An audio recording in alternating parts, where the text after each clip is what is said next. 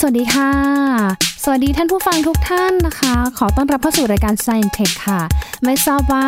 เมื่อคืนนี้ไปฉลองคริสต์มาสกันที่ไหนหรือเปล่านะคะ เดี๋ยววันนี้มาฟัง Science Tech กันหน่อยนะคะ ก่อนที่จะหยุดยาวกันเนาะ เพราะว่าวันนี้ค่ะมีเรื่องราวดีๆ เกี่ยวกับเรื่องของกลไกการปรับตัวของร่างกายเพื่อให้เรานั้นอยู่รอดไปได้ จะเป็นยังไง ร่างกายของเราเก่งแค่ไหน อัจฉริยะแค่ไหน แล้วก็มหัศจรรย์แค่ไหน ติดตามกันได้ใน Science Tech ค่ะ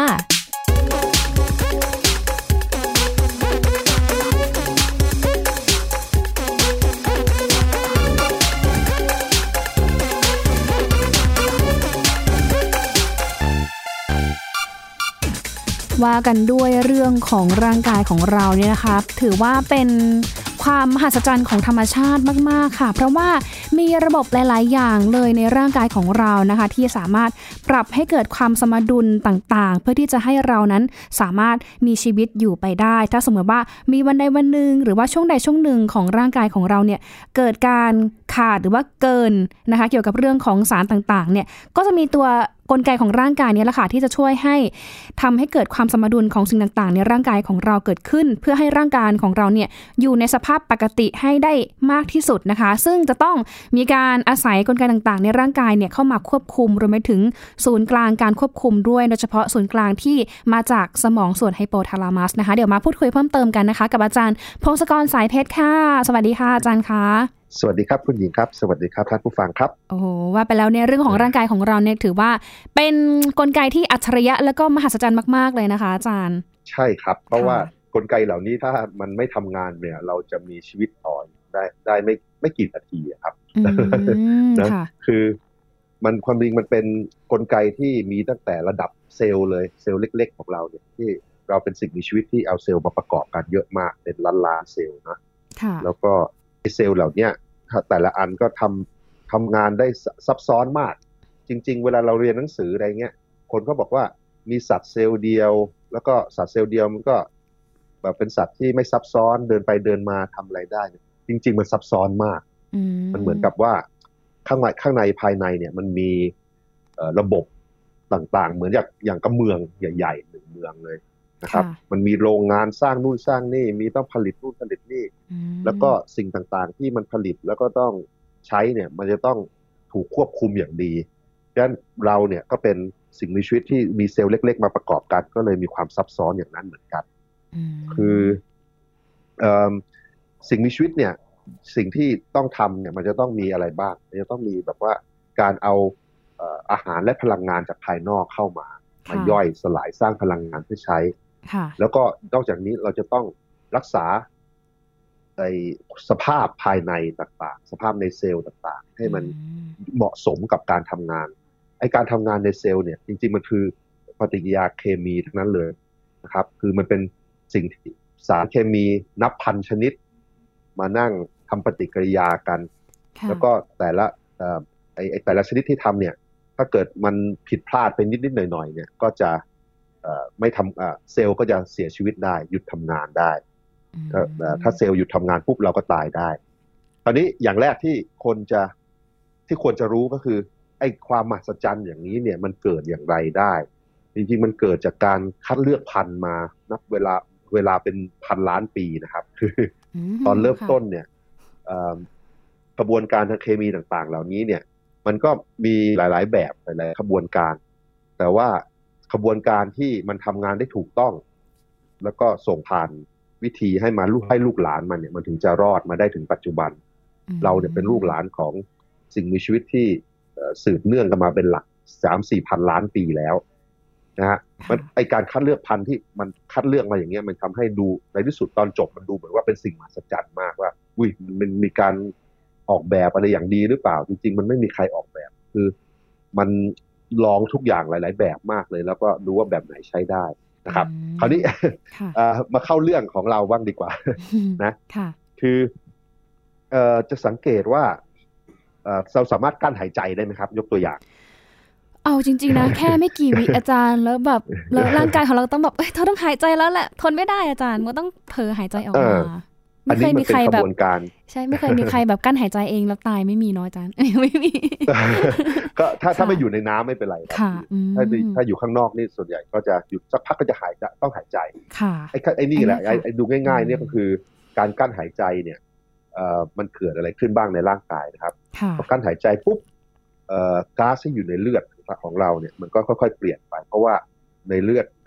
เอ่อเลือดของเราเนี่ยมันก็มีก๊าซหลายหลายหลายหลายประเภทวิ่งไปตามร่างกาย แล้วก็ออกซิเจนจะถูกเซลล์เราเอาไปใช้ทำนู่นทำนี่ใช่ไหมครับ แล้วก็พอเซลล์เอาออกซิเจนไปใช้ มันก็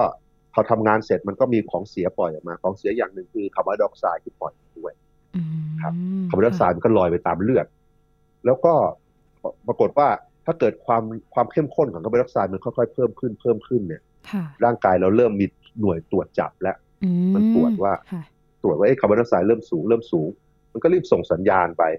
แล้วก็ไปที่สมองของเรา สมองเราก็เริ่มส่งสัญญาณว่าเฮ้ยคาร์บอนไดออกไซด์สูงแล้วนะ จะต้องทำไงดีทำไงดี ซึ่งปฏิกิริยาของเราคือจะต้องหายใจใหม่คือรีบหายใจสูดอากาศใหม่เข้าไปเอาคาร์บอนไดออกไซด์ทิ้งออกไป เอาแก๊สใหม่ครับออกซิเจนเข้ามานะครับ อันนี้คือ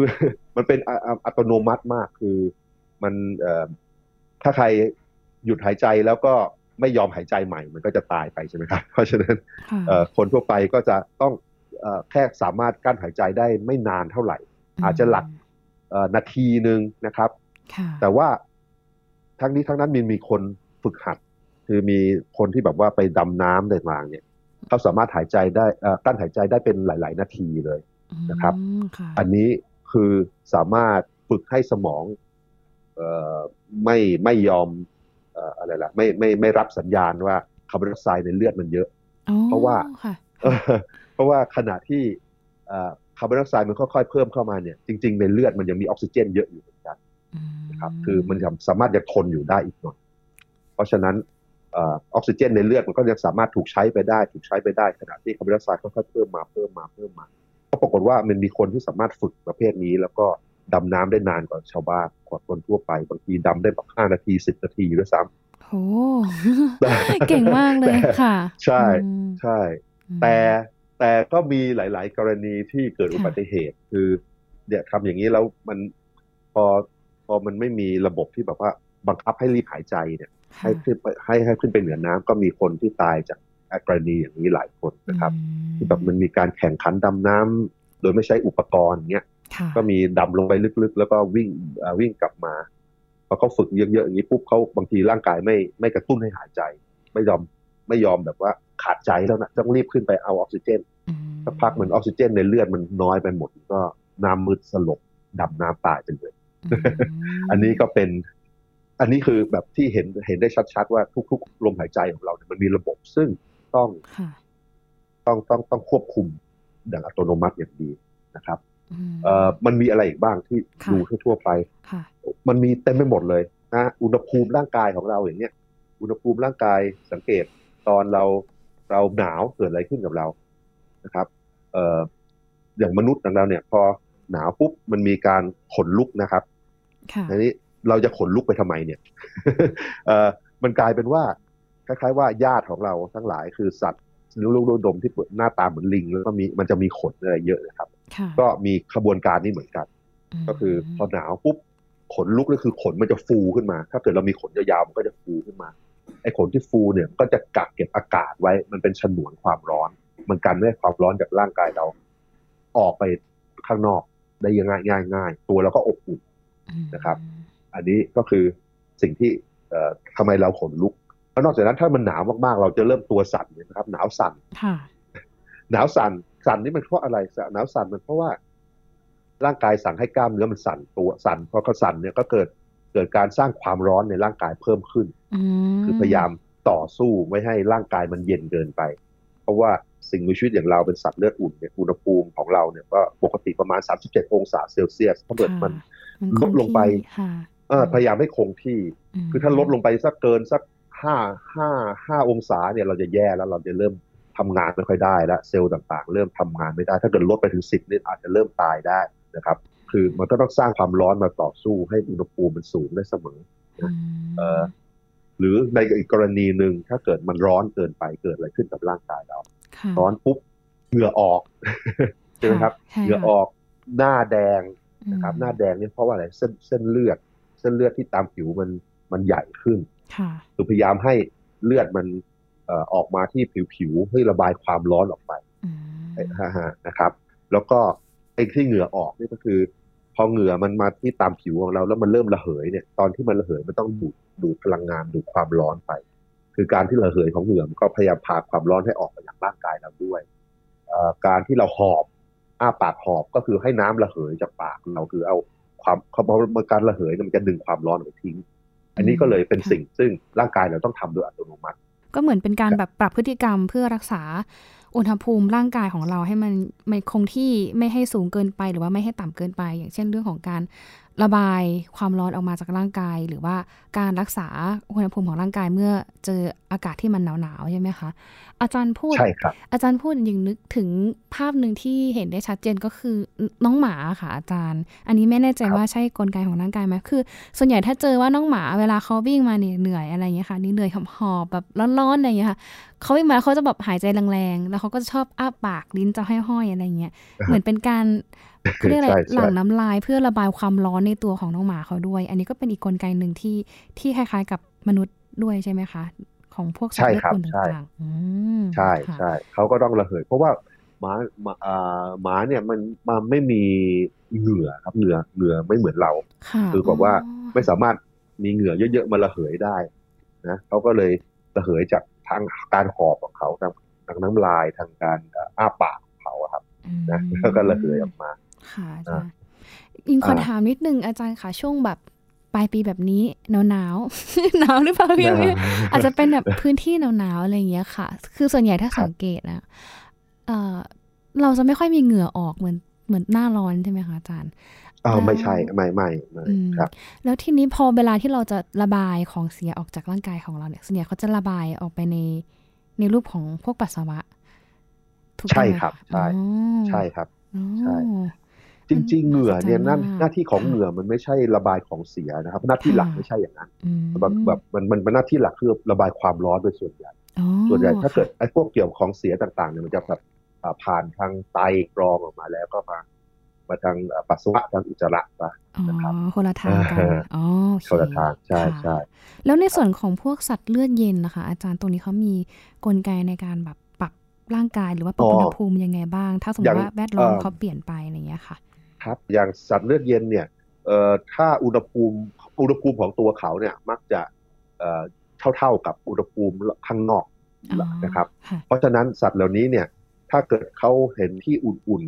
ๆ ที่แบบว่ามันเหมาะสมกับการทำงานในในในร่างกายเขาเนี่ยเขาก็จะไปตากแดดต่างๆหนีไปตามที่ร้อนๆนะครับ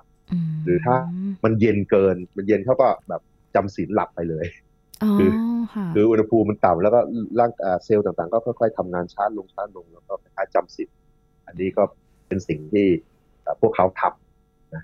ก็เลยก็ก็เลยมีข้อจำกัดว่ามันไม่ไม่สามารถจะหากินหรือวิ่งหนีอะไรได้ตลอดเวลาไม่เหมือนสัตว์เลือดอุ่นสัตว์เลือดถ้าเกิดว่าได้ใช้พลังงานได้ตลอดเวลา แต่ก็ต้องกินเยอะนะแต่ว่าก็สาร่างอุณหภูมิได้ดีกว่า เหมือนเขาแบบเซฟพลังงานของเขาด้วยใช่ไหมคะเวลาที่แบบสภาพแวดล้อมที่มันเปลี่ยนไปนะคะอาจารย์ใช่เราจะเห็นสัตว์สัตว์สัตว์เลื้อยคลานมามาตากแดดนะมาอาบแดดเยอะบางทีอาการอุ่นๆเขาก็มาอาบแดดรับรับความร้อนกันอ่า อันนี้ต่อไปลอง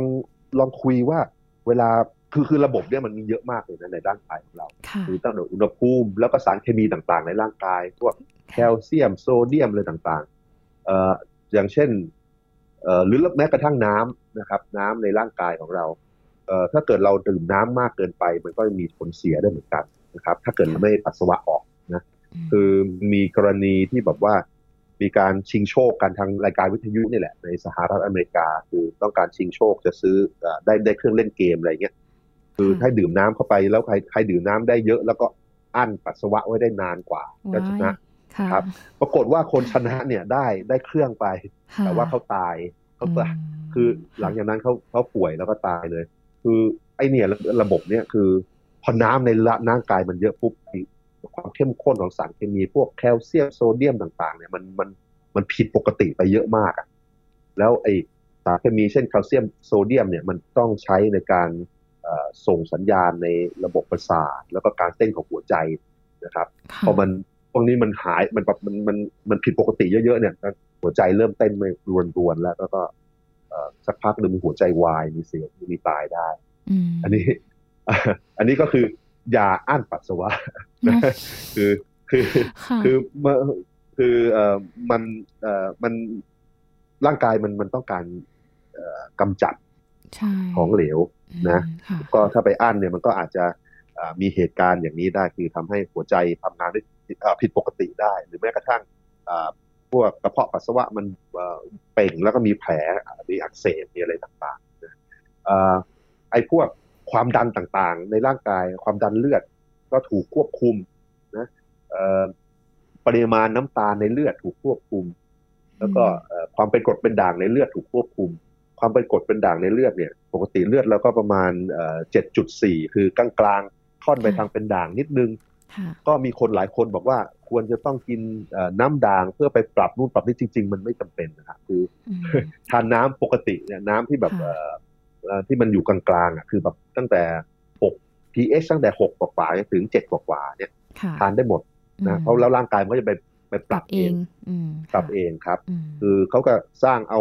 สร้างสารเคมีบางอย่างทำลายสารเคมีบางอย่าง เพื่อให้ค่าค่า pH คือค่าความเป็นกรดเป็นด่างในเลือดมันคงที่อยู่ คือถ้าเกิดเรากินอะไรเยอะๆจนกระทั่งไปเปลี่ยนค่าความเป็นกรดเป็นด่างได้เนี่ย แสดงว่ามันกินเยอะมากเกินไปนะมันจะเริ่มเป็นพิษละอย่างนั้นนะเพราะฉะนั้นไม่ต้องไปกังวลคือทานน้ำกลางๆเนี่ยตามน้ำน้ำกรองน้ำต้มน้ำน้ำ น้ำเปล่านี่แหละน้ำกลั่นน้ำเปล่านะครับน้ำเปล่าธรรมดาร่างกายจะไปปรับเองไม่ต้องกังวลนะครับไอ้ไอ้สิ่งต่างๆเหล่านี้ที่มันร่างกายเรามีระบบเต็มไปหมดเนี่ยเเวลามันทำงานผิดปกติเนี่ย มันก็จะเกิดความโรคต่างๆ ได้เยอะเลยนะอันที่เราเห็นได้ชัดที่สุดที่แบบว่าคนพูดกันเยอะเนี่ยก็คือยกตัวอย่างเช่นเบาหวานไปแล้วกันนะเบาหวานนี่เกิดจากอะไรเกิดจาก เบาหวานเกิดจากจากจากความเข้มข้นของของน้ำตาลของกลูโคสในเลือดนะครับ มันมันผิดปกตินะครับ คือปกติปกติเนี่ย ปกติเนี่ย เราเราเซลล์เซลล์ต่างๆ ในร่างกายเราเนี่ยต้องการกลูโคสกลูโคสเป็นน้ำตาลประเภทหนึ่งเป็นแหล่งพลังงานนะครับ แล้วก็การที่ เซลล์จะได้กลูโคสไปใช้เนี่ย เซลล์มันต้องเปิดช่องให้กลูโคสแพร่เข้าไปในเซลล์ให้ได้นะครับเอ่อคราวนี้ในการที่จะสวิตช์ที่จะเปิดให้เปิดให้ให้ให้เซลล์มันรับกลูโคสเข้าไปได้เนี่ย มันเป็นสวิตช์ที่ต้องใช้สารเคมีตัวหนึ่งมาเปิด ซึ่งสารเคมีนี้มีชื่อว่าอินซูลินนะครับเพราะฉะนั้นพอตอนเรากินอาหารเข้าไปปุ๊บเริ่มมีกลูโคสหรือน้ำตาลในเลือดเข้ามากลูโคสในเลือดสูงขึ้นสูงขึ้นสูงขึ้น มันก็ต้องมีระบบไปวัดว่าเออบางทีน้ำตาลเยอะแล้วนะ ให้ปล่อยอินซูลินออกมา ก็ตับอ่อนแล้วปล่อยอินซูลินเข้ามาในเลือด อินซูลินนี่ก็จะลอยลอยลอยไปไปที่เซลล์ต่างๆ แล้วก็ไปเปิดสวิตช์ในเซลล์ให้เซลล์มันเปิดช่องให้รับกลูโคสเข้าไปในเซลล์ได้ครับนี่คือระบบปกติ แล้วพอกลูโคสมันค่อยๆเข้าไปในในในเซลล์ในเซลล์ไปเยอะๆเยอะๆเซลล์ไปใช้กลูโคสในเลือดน้อยลงร่างกายก็เริ่มปิดสวิตช์ไม่ไม่ต้อง ไม่ต้องสร้างอินซูลินแล้วอินซูลินแล้วตอนนี้ก็หยุดสร้างอินซูลินดังนั้นไอ้ระบบปกติของเราจะเป็นนี้ทุกวันตอนเราทานอาหารแล้วก็ย่อยน้ำตาลเข้าไปนะครับ คราวนี้คนที่เป็นเบาหวานเนี่ย ก็มีเบาหวานที่มีหลายประเภทแต่ประเภทหลักๆ มีสองประเภทคือประเภทแรกประเภทที่หนึ่งคือคนเขาผลิตอินซูลินไม่ได้นะคือร่างกายเขาไม่สามารถสร้างอินซูลินได้ อันนี้ก็อาจจะเกิดจากเซลล์ ตับอ่อนถูกทำลายด้วยระบบภูมิคุ้มกันของเขาเองหรือมีหลายๆสาเหตุซึ่งประเภทนี้เออเขาเป็นตั้งแต่อายุน้อยๆเลยอายุไม่ถึงยี่สิบก็เป็นได้ปรากฏว่า ก็พออินซูลินไม่มีปุ๊บไอเซลล์ต่างๆ ก็ใช้กลูโคสไม่ค่อยเป็นก็น้ำตาลในเลือดก็สูง แล้วก็พอน้ำตาลในเลือดสูงมันก็เริ่มทำมีผลกับร่างกายส่วนอื่นๆคือเหมือนกับการแช่อิ่มการดอง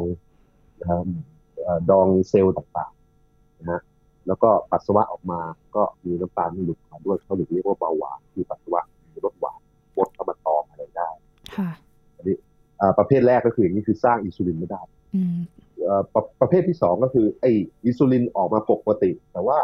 ไอสวิชที่ที่เซลล์ต่างๆ เนี่ย มันถูกพวกไขมันถูกเอ่อสารต่างสารต่างๆ ที่เราไม่ค่อยดีเนี่ยไปเคลือบไว้ทำให้ อินซูลินเข้าไปเปิดสวิตช์ไม่ค่อยได้อืมอันนี้ อันนี้ก็เป็นเขาเรียกว่าประเภทที่สองเอิ่มก็อาการตอนจบก็เหมือนกันคือค่ะมีน้ำตาลในเลือดเยอะ แล้วก็จะนำไปสู่การเสื่อมของของของเส้นเลือดของเซลล์ต่างๆอะไรอย่างนี้ก็มีโรคเรื้อรังตามมาอีกเยอะเลยอ๋อนะครับค่ะเออตอนนี้น่าเศร้าเอิ่มน่าเศร้าน่าเศร้าค่ะอ่าแต่ข้อข้อข้อดีคือค่ะเนื่องจากเรารู้ขบวนการนี้ปุ๊บเนี่ยเราก็ไปเรียนแบบ วิธีการควบคุมค่ะสมดุลในร่างกาย โดยใช้ยาและเทคโนโลยีใช่ไหมครับค่ะก็คืออาจจะเอ่อมีการฉีดอินซูลินเข้าไป มีปั๊มอ่าอินซูลินที่ปั๊มเข้าไปค่ะนะครับเป็นเวลาเป็นเป็นด้วยด้วยปริมาณที่พอเหมาะนะครับอืมหรือเอ่อในประเภทที่สองที่บอกว่าเซลล์ต่างๆ มันรับรับอินซูลินไม่ค่อยได้เนี่ยปรากฏว่าพบว่าถ้าเกิดเอ่อลดอาหารแล้วออกกำลังกายเยอะๆ แล้วก็อาจจะกินยาช่วยด้วยเนี่ยมันก็ช่วยไปได้เยอะเลย ครับมอันนี้ค่ะจริงๆ ถ้าเกิดอดอาหารเยอะๆเลยนะคือค่ะคืออาหารอาหารให้น้อยแล้วผอมลงแล้วออกกำลังกายเนี่ยปรากฏว่าอืมประเภทที่สองรู้สึกมันจะค่อยๆหายไปได้อื